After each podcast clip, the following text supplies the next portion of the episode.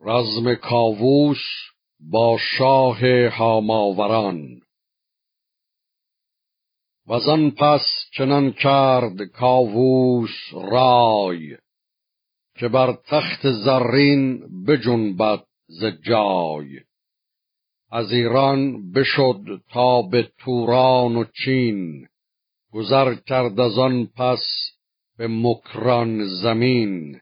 ز مکران شد آراسته تا زره، میانها ندیدیچ رنج گره.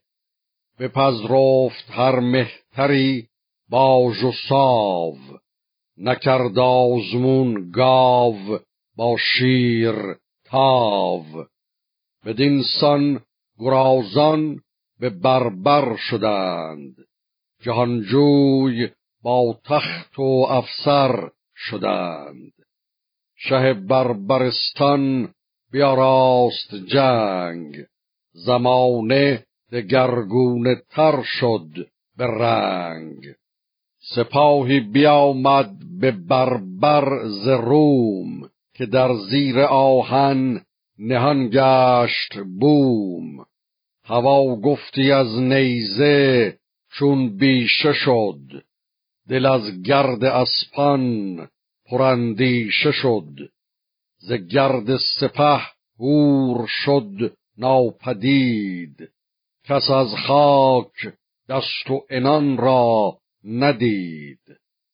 به زخم اندر آمد همی فوج فوج، بدان سان که برخیزد از باد موج. چو گودرز گیتی بر آن گونه دید، عمود گران از میان برکشید. بزد اسب با نامداران هزار، ابا نیزه و تیر جوشن گذار. برآویخت و بدرید قلب سپاه، دمان از پس وی برون رفت شاه. تو گفتی ز بربر سواری نماند، به گردن درون نامداری نماند. به شهر اندرون هر که بد سال خورد، بر شاه رفتند رخسار زرد. که ما شاه را چاکر و بنده ایم، همه باژ را گردن افگنده ایم. به جای درم زر و گوهر دهیم، سپاسی ز گنجور بر سر نهیم.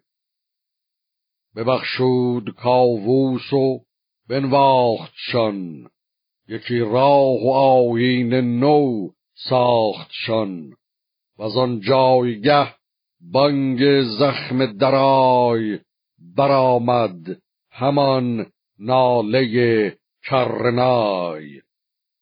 بتوفید گیتی چو لشکر براند، به روز اندرون روشنایی نماند.